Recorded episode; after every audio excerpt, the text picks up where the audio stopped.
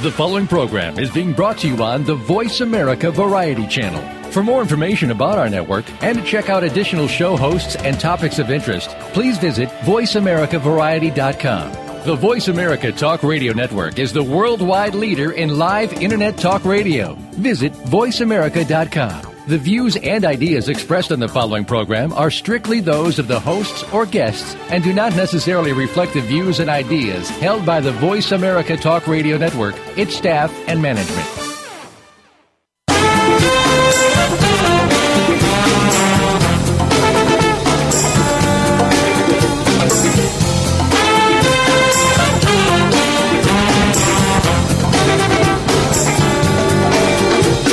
Archaeology is often viewed as a fascinating, eclectic, yet ultimately quaint pursuit. This program explores archaeology from the perspective of professionals who demonstrate that in the 21st century, archaeology and its subdisciplines may hold the key not only to our past, but to our present and future. Welcome to Indiana Jones Myth, Reality, and 21st Century Archaeology with your host, Dr. Joseph Schuldenrein. Spend the next hour exploring where we came from and where we're headed with a leading researcher and practitioner in the field. Now, here is Dr. Schuldenrein. Good evening here in the general uh, New York City area. This is Joe Schuldenrein with another episode of Indiana Jones Myth, Reality, and 21st Century Archaeology.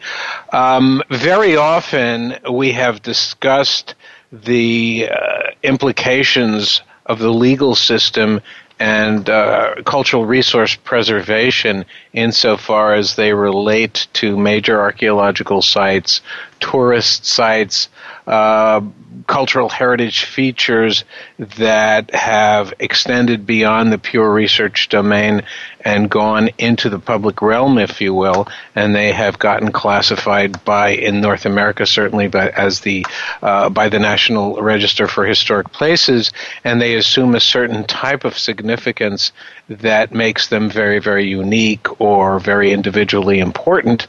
And in occasional situations, there are controversies in the preservation and the maintenance and even the funding of archaeological excavations and preservation efforts in support of retaining these magnificent sites that provide unique insights into our heritage. Um, controversies occur. Uh, very often they get resolved. Very often they don't get resolved. Uh, in most cases, actually, as we have discussed on several programs, um, controversies can be bridged. It uh, requires a certain cooperative spirit on the part of the developers or the people who are actually creating a structure in the footprint of the archaeological site. And as well, the preservation community has a certain amount and a tremendous amount in some cases to say about whether or not the, the site should be retained, whether or not it should be removed in the interests of, satisfying the developers' uh, licensing and the needs of a particular community. These are subtle uh, complicated issues very often, but uh, when they come to the fore, they are dealt with in a variety of different ways. And I am happy to say that in most cases, they tend to get resolved. One of the questions that had been posed to many of us, and especially over the course of the program, is the classic one does archaeology actually impede development or uh, put it forever to rest? And the answer in 99% of those cases, probably more, is no. But satisfactory methods have to be implemented to make sure that development concerns are balanced against preservation concerns. And I'm happy to say that in today's show, we're going to look at a very interesting site that um, was identified in uh, the heart of Miami. And my guest today uh, is Dr. Christopher Dore, who served as an expert witness in this particular controversy that pitted basically the city of Miami versus the developer and a variety of preservation interests. We're going to go into the actual dynamics and the points that are associated with this controversy But uh, first of all, let me introduce my guest, Chris Dore, who is a registered professional archaeologist, has both a doctoral degree in anthropology and a master's degree in business administration. His career experience includes holding executive positions in leading cultural resource and environmental consulting companies. Uh, Chris has served as the president of the American Cultural Resources Association and has also been the treasurer of the Society for American Archaeology. Um, he is currently the editor of a series called Advances in Archaeological Practices, and he is a consulting archaeologist expert witness, as we will discuss in this particular issue, and he is an adjunct professor in anthropology at the University of Arizona. Chris, welcome to the program. Good afternoon. Thank you, Joe.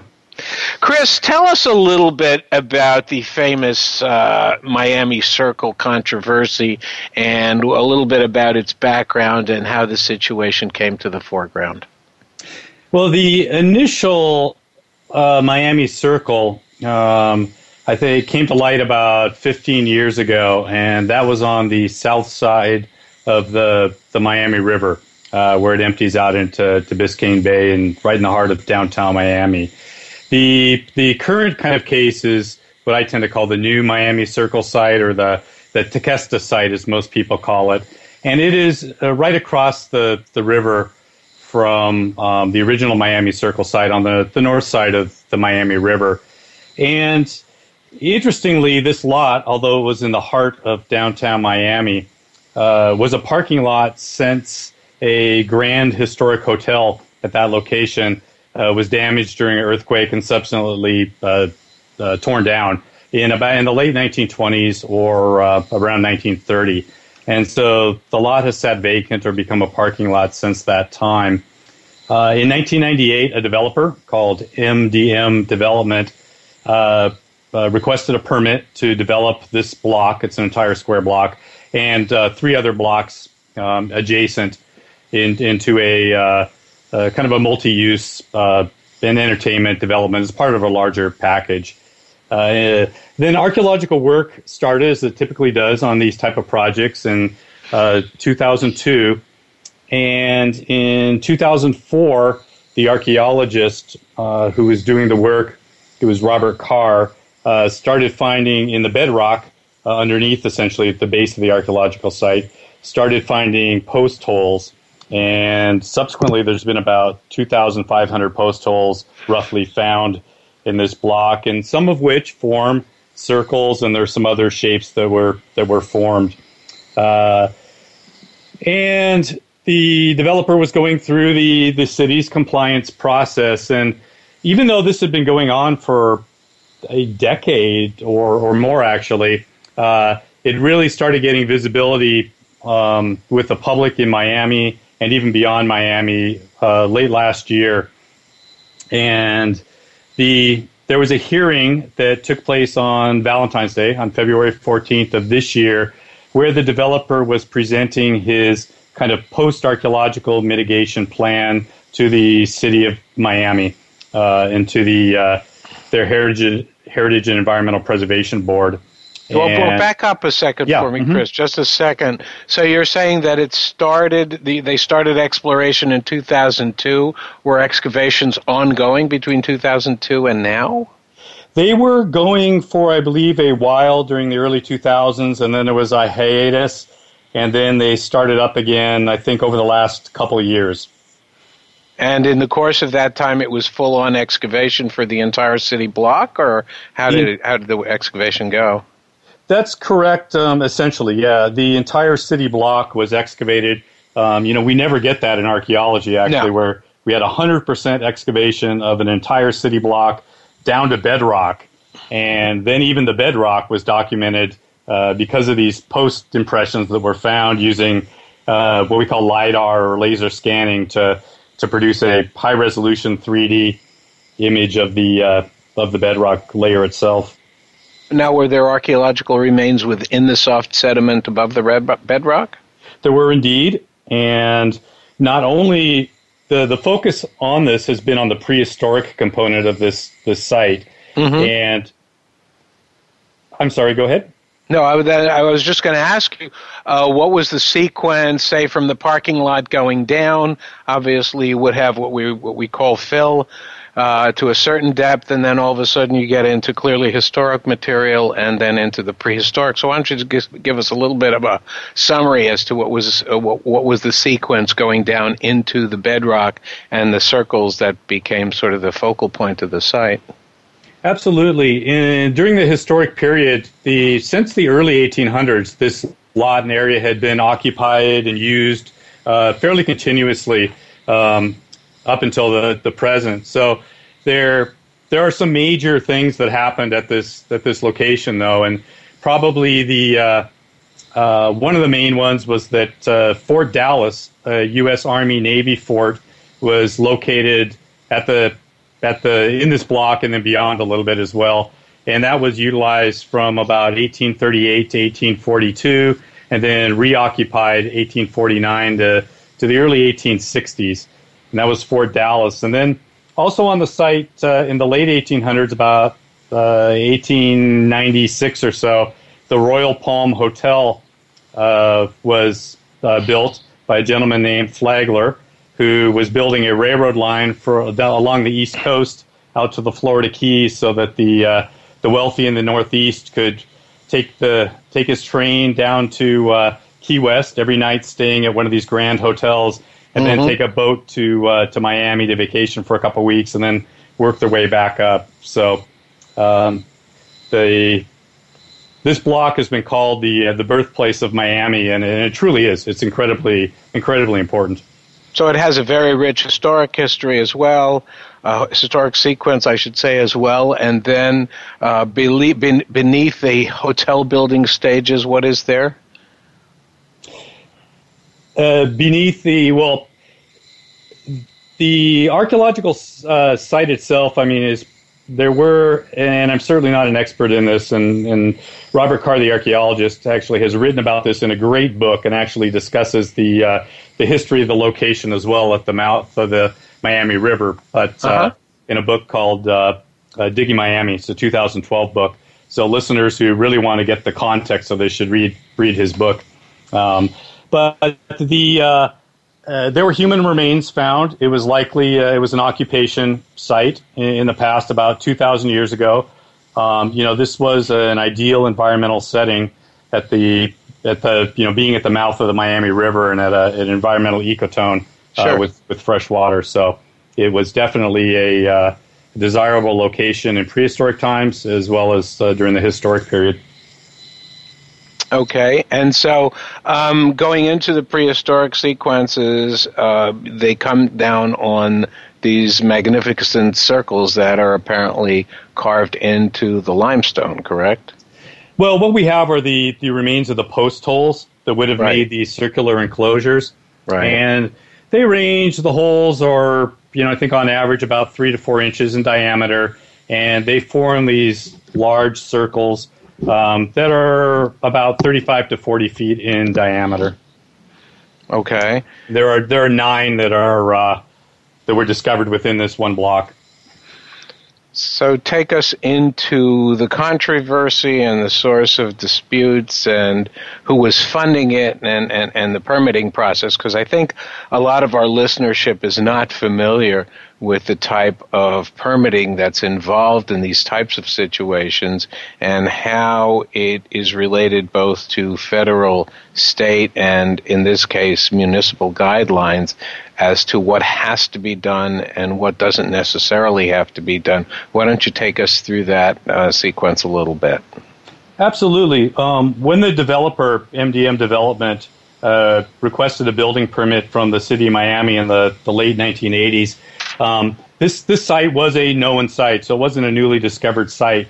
In fact, this area at the mouth of the Miami River had been known for a long time as a sensitive site.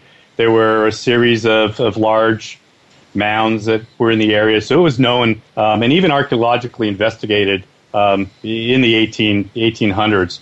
Uh-huh. Uh, the and I think this this site or location was officially recorded during the the 1980s and became kind of a part of the city Miami uh, planning or on the radar for, for planning. So it it was known that it was a very archaeologically and historically sensitive area.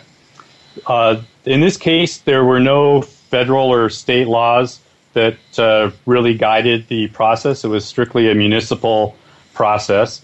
And in 2002, when the city actually came up with a, a disturbance permit and disturbance plan for the developer to proceed, they specified that an archaeologist conduct investigations at this block. And so the developer hired uh, Mr. Carr to start the excavation uh, process at that time. So the, the archaeological work um, was largely completed uh, this year, or early this year, before this kind of the controversial hearing that led to the uh, the kind of I guess the the visibility of this site. So you know, and this is something that was I think you know misunderstood. Often in you know, cultural resources are very emotional for for people on, on many sides. They bring out yeah. a lot of emotions in all of us for the for the community, for the you know often uh, for descendant communities, sure. for you know, and for us as professionals as well who are concerned about the information of the past. Of course. So, you know, this was the the public. I think in here was expecting this to really be, or it was set up as a battle, essentially, kind of between the developer and the the community as a battle for preservation. And that's the way it was really framed, at least in the, the public press, um, and the way that I think largely the, the people of Miami viewed this. You know, but the while the argument was about preservation, the site had essentially been 100% destroyed through through the excavations and through the archaeological work that was required for this for this process. So, you know, I think if your listeners think about, you know, an archaeological site as being you know, like a three dimensional box filled with, with dirt.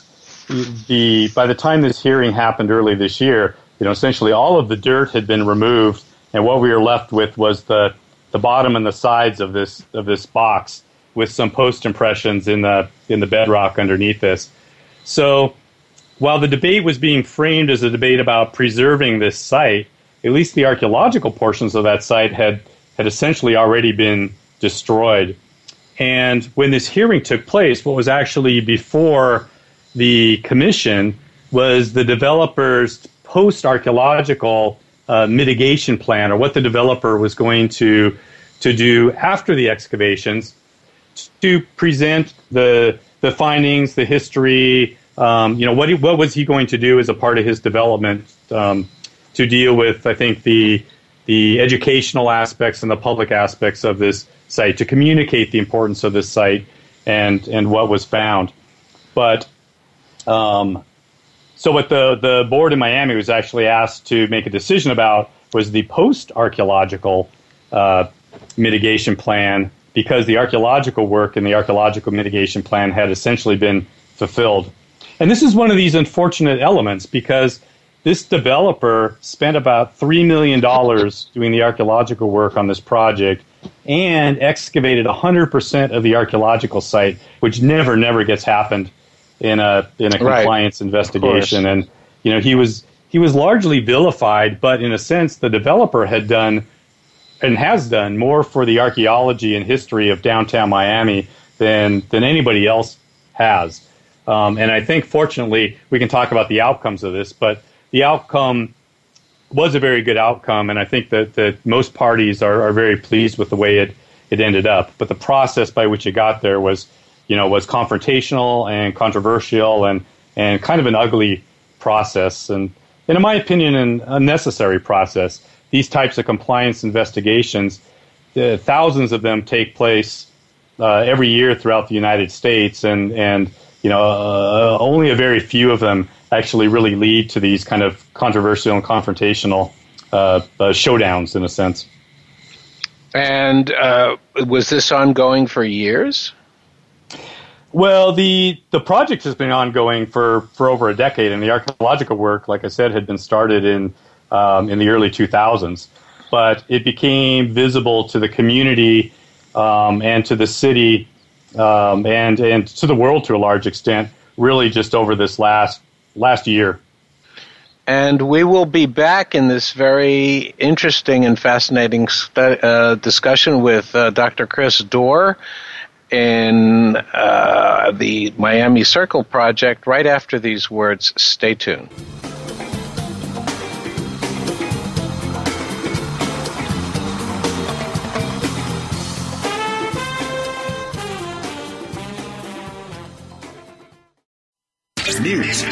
Opinion, your voice counts. Call toll free 1 866 472 5787. 1 866 472 5787. VoiceAmerica.com. Want to help make our world a better place, but not sure where to start? Tune into Better Worldians Radio with the creators of the social game on Facebook called A Better World. Join hosts Ray, Mary Sue, and Gregory Hansel, who will inspire you to make a big difference in small ways. They'll speak to experts, authors, volunteers, and everyday people who are changing the world daily. Better Worldians Radio is heard live every Thursday at 11 a.m. Eastern Time, 8 a.m. Pacific Time on Voice America Variety. Are you a single parent trying to create the balance between home life and work life? You may be running a successful business, but how are your relationships with your family and children? If you're one of the thousands of people trying to juggle it all, tune in to Straight Up with Chris, real talk on business and parenthood, hosted by Chris FSCU. Chris is the portrait of the success story, coming to the U.S. with no language skills, founding and growing several businesses while raising his daughter from age 7 to adulthood as a single dad. Listen every Thursday at 6 p.m. Eastern, 3 p.m. Pacific on Voice America Variety. Streaming live, the leader in Internet Talk Radio. VoiceAmerica.com.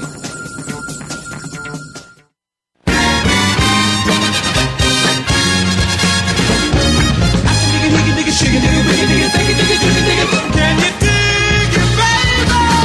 listening to Indiana Jones Myth, Reality, and 21st Century Archaeology with Dr. Joseph Schuldenrein. To be a part of our discussion today, please call 1 472 5788. That's 1 472 5788. Or send an email to Indiana Jones Myth Reality at gmail.com.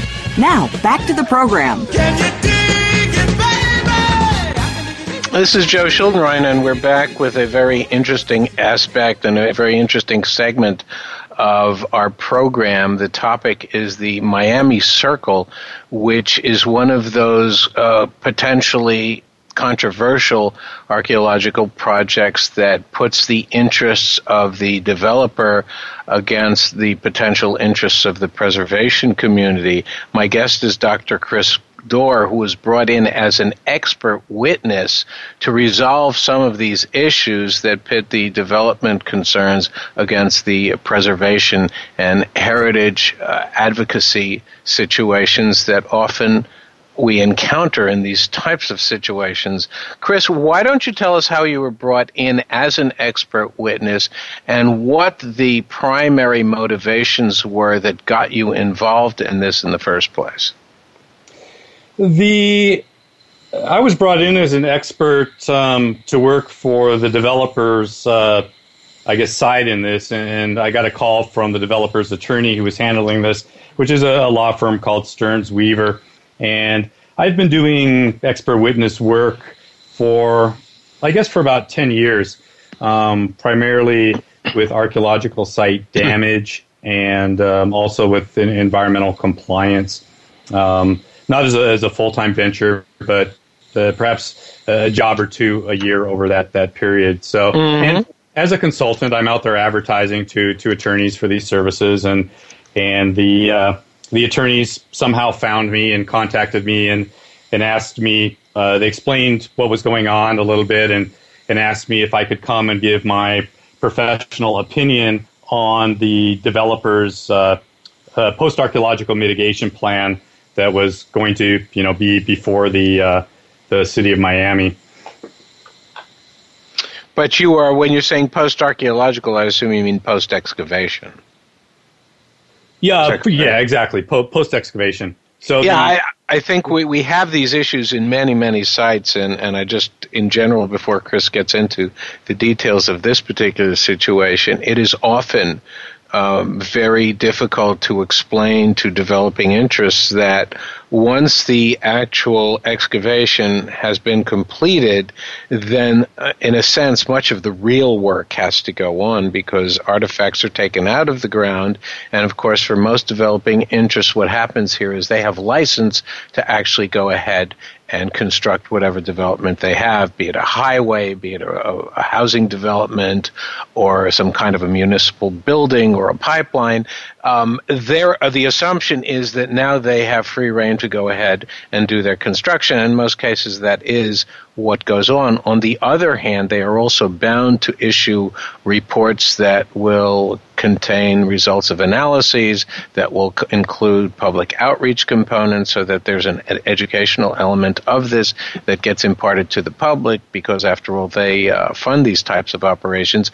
And the regulatory agencies involved in this kind of uh, scrutiny will mandate a certain amount of effort and a certain type of effort that has to go in that direction. So, Chris, why don't you take us into the actual details of how that worked in your situation? Well, that's exactly right, Joe. You know, and in this case as well, um, one of the problems was that, uh, you know, there was no, uh, they had run out of space to put the artifacts that were recovered from this uh, project so uh, I believe uh, History Miami is an organization in Miami that, that has a history museum and a large repository um, and had uh, accessioned or taken some of the artifacts from the initial parts of this excavation, but actually had run out of room. So the you know we have a I don't uh, I don't know if you've talked about it on your show, but uh, listeners may be aware that there is a nationwide kind of curation crisis in, in archaeology. Yeah, we've had a curation program, uh, complete, actually, a series of programs on the curation issue itself. So, yeah, a lot exactly. of them are familiar with that. Yeah, go ahead. So that actually was a was a part of this particular project as well. And one of the things that in the developer's plan um, was to you know to uh, uh, pay for additional space or whatever for the storage and curation of, of these artifacts. Um, but what the what the developer had originally proposed was essentially incorporating in the development of his building would be a uh, kind of a history plaza. So it would be an outdoor area, um, kind of like an outdoor museum uh, that you would you would pass through and walk through on the ground floor of his building.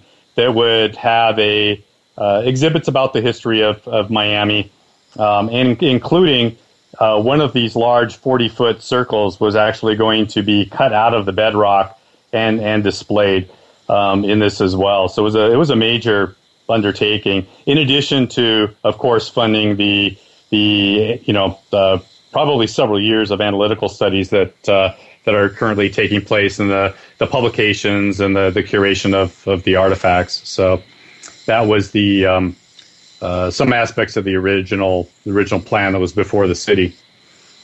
So enter Chris Dore. I, I, guess you know, having drawn on some of my own experience in this kind of a situation, uh, we we have gotten involved in this as well here in the Northeast. Very often, if there's a certain amount of controversy, either the developer, well, the developer by and large, will call on somebody from the outside, assuming that there are no vested interests involved here, that there's no potential clash between folks who have obviously developmental interests, which would be the developer himself, and preservationists who uh, get sort of very involved in in their own aspects and their own zeal to to to maintain and preserve. And sometimes they bring in an, an, an expert witness who is sufficiently detached from this project to actually go into sort of the legal and technical elements of this and to sort of mediate. Is I, I'm guessing that that's why you were brought in. I'm guessing that that's the case as well. And as far as I know, that that it was. You know, there there are plenty of, of great archaeologists in in Miami and in Florida, and I'm certainly not an expert on on Florida archaeology. Um, so the I was brought in um, because, as as we mentioned earlier, you know the when you deal with heritage resources, they can be tremendously emotional, and yes. everybody gets fired up. And that's right. I am I'm not an expert in Miami archaeology, but I am an expert in in you know archaeological site damage and in uh, heritage compliance uh, law. And so that was really why I was brought in. In this case, you know, this wasn't a court case at this point in time. The this was simply a hearing before the city, but strategically, the attorneys were were anticipating that this may be litigated and using this hearing to actually lay the foundations for a for a law case. You know, the interesting thing is in in the United States, um, you know, we have very strong private land laws, where in most yes. of the world, heritage resources are are national.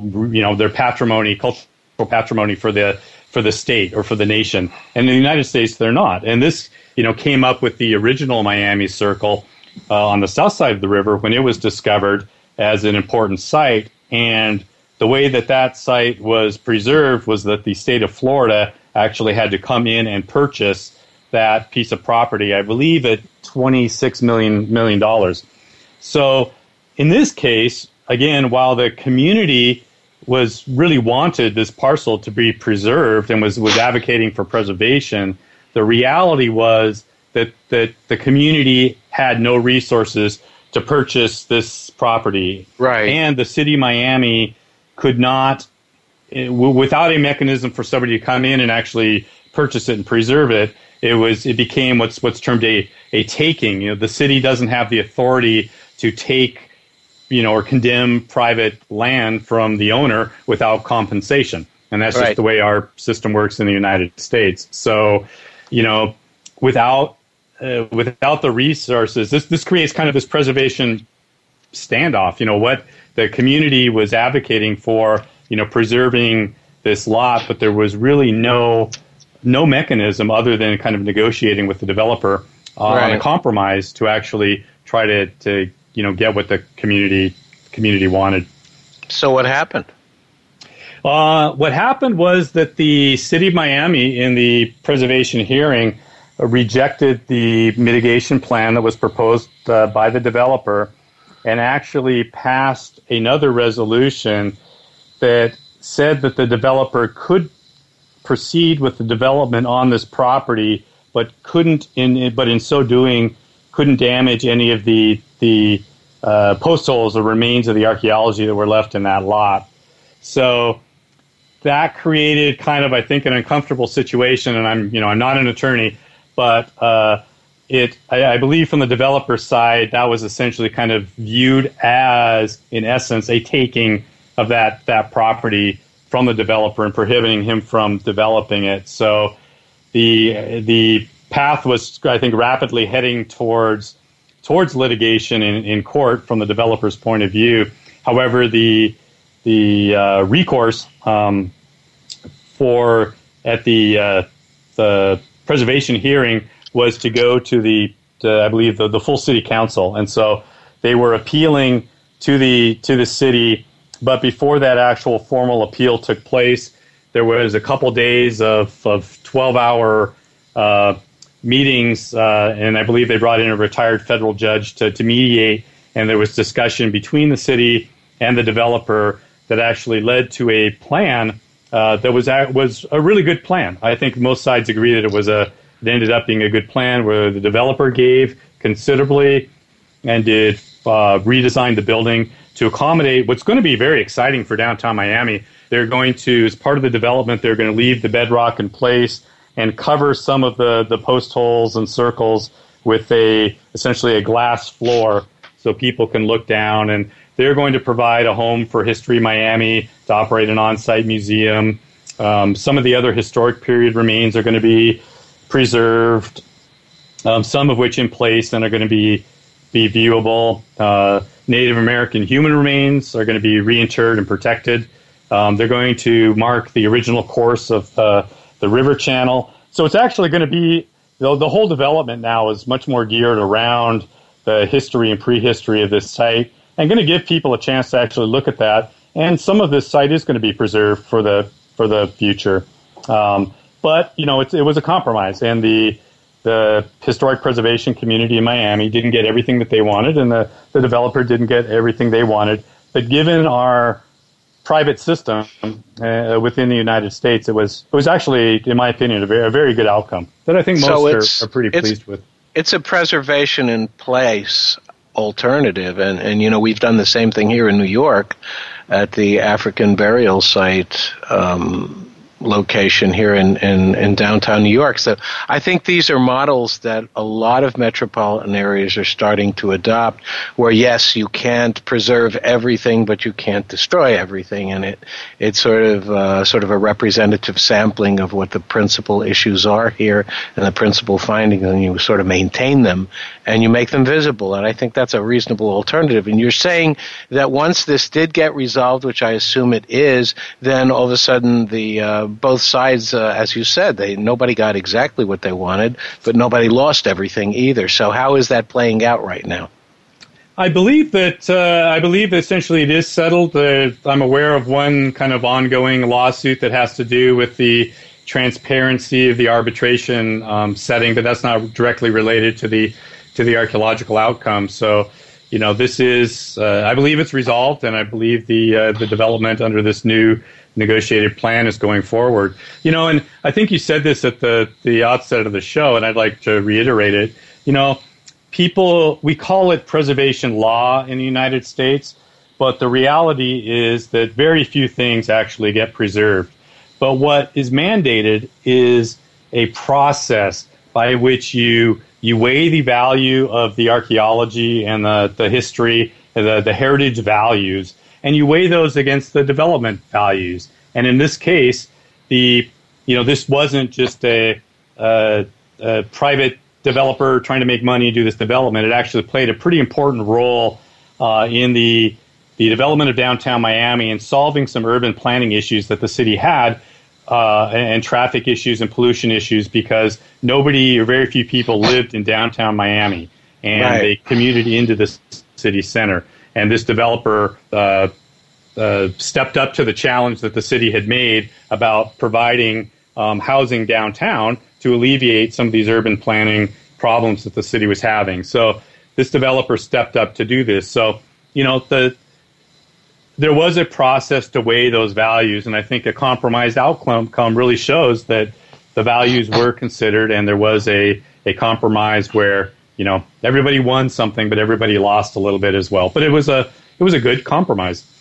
Tell us what your particular involvement assisted in, in resolving, because you came in as the expert witness or providing the expert testimony. How how did you enter into it, and um, how did that process involve and evolve in terms of your own participation? The it was actually a surprisingly fast uh, a job for me. I got a call about uh, a week before this this hearing, and given my own schedule, I really only had a, a few days before the hearing to to do any preparation. Um, so. Uh, my I flew to Miami and I crammed like uh, crazy and read as much as I could to learn as much as I could about not only the archaeology that had happened there, but uh, more importantly the process that had gone through and and where was the you know, what was really all this about, which before the hearing was the developer's mitigation plan and reviewing all that I could in that time period, uh, formulated a professional opinion about did I believe that that you know was that mitigation plan that was before the commission, you know, was it adequate or was it not? In my opinion, it actually was a fairly good and, and certainly adequate mitigation plan for um, for what was proposed. So I gave testimony at the, the hearing um, in Miami.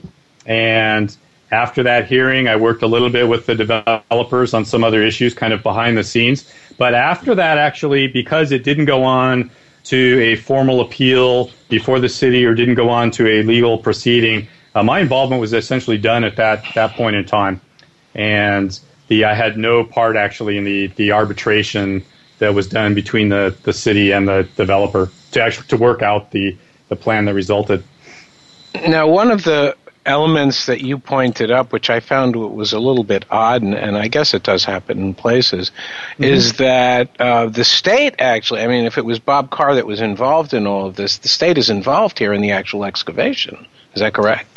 The state was not involved. Um, there are state laws regarding uh, human remains that, uh-huh. that, were followed, and the state, uh, the state historic preservation office in in Florida, uh, the uh, I believe it was the, the head archaeologist or, or one of the senior archaeologists uh, with the state of Florida did uh, weigh in in a letter and was monitoring the process, but there was no direct involvement uh, by by the state in this. This was um, procedurally this was uh, a city of Miami process.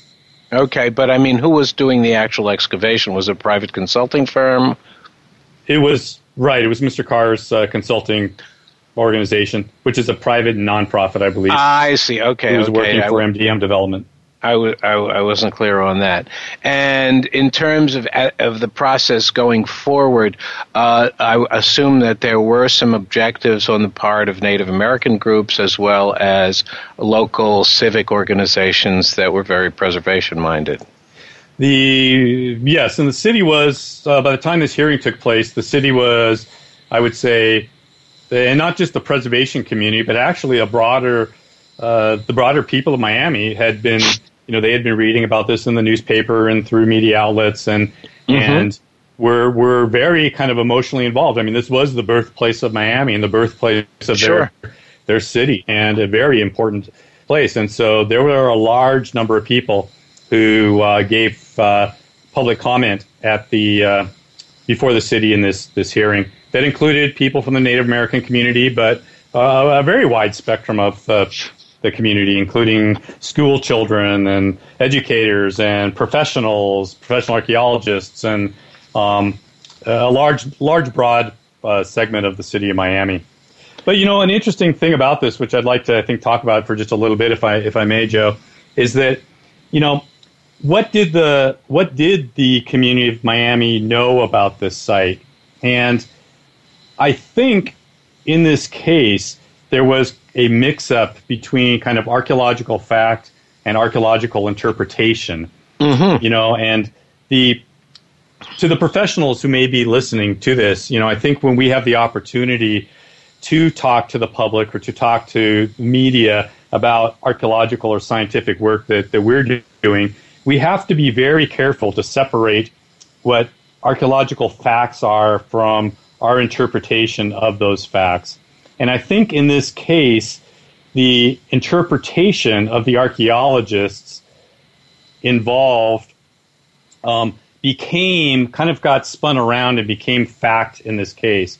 So the city and the, the public's understanding, what they thought was that there was a a synchronic vill- or a, a, a village site, uh, a prehistoric village site that was all occupied at one point in time and was uh, consisted of large 35 to 40 foot roofed structures that mm-hmm. were raised up on poles and connected by raised walkways throughout this site. And I think that's what they thought was going to be preserved, or that's what they thought what was there. And that was the interpretation of the archaeological remains.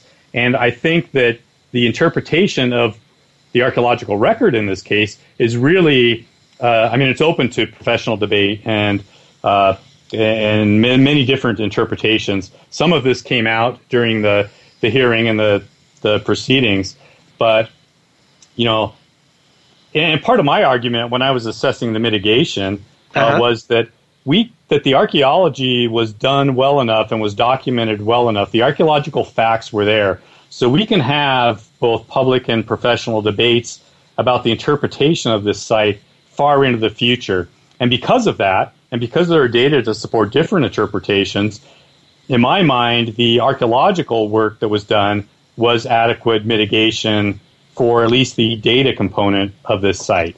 Um, you know, the, the post archaeological kind of uh, mitigation was what was, you know, we were discussing in this hearing and the city was considering. But the archaeological work, I think, was, you know, that the MDM development funded was done was done well, and the archaeological data have been uh, documented very well, where we can have professional and public debates about what actually was there in in the past. But I think there was a lot of confusion uh, in the public, you know, between this dimension of archaeological fact versus the archaeological interpretation of those of those facts or the archaeological record. And on that note, I'm afraid we're going to have to wrap this up. I want to thank my very special guest and good friend Chris Dore for participating in the program. And I just want to emphasize that um, this type of resolution is more frequent than it is not, and that very often the interests of developers and the uh, objectives of preservation can meet, and hopefully they will meet more and more as we enter into this very, very scary world of sustainability where we have to really re- preserve and retain our resources. And I think that appropriate meeting of the minds in the way that Chris discussed is a way that we're going to proceed going forward. And let's look at the positive achievements as we move along this road. And I just want to invite everybody to participate and uh, encourage you to listen to our programs going forward. We'll have another special episode next week. And until then, good evening and stay well.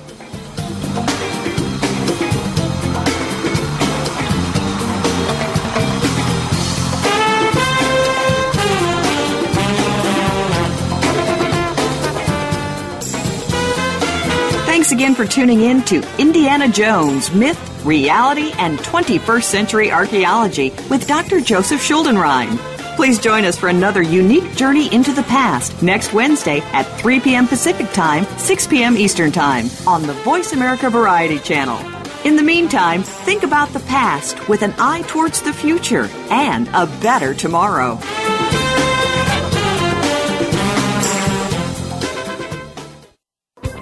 Thanks again for listening to the preceding program brought to you on the Voice America Variety Channel. For more information about our network and to check out additional show hosts and topics of interest, please visit VoiceAmericaVariety.com. The Voice America Talk Radio Network is the worldwide leader in live Internet talk radio. Visit VoiceAmerica.com. The views and ideas expressed on the preceding program are strictly those of the hosts or guests and do not necessarily reflect the views and ideas held by Voice America Talk Radio Network its staff, and management.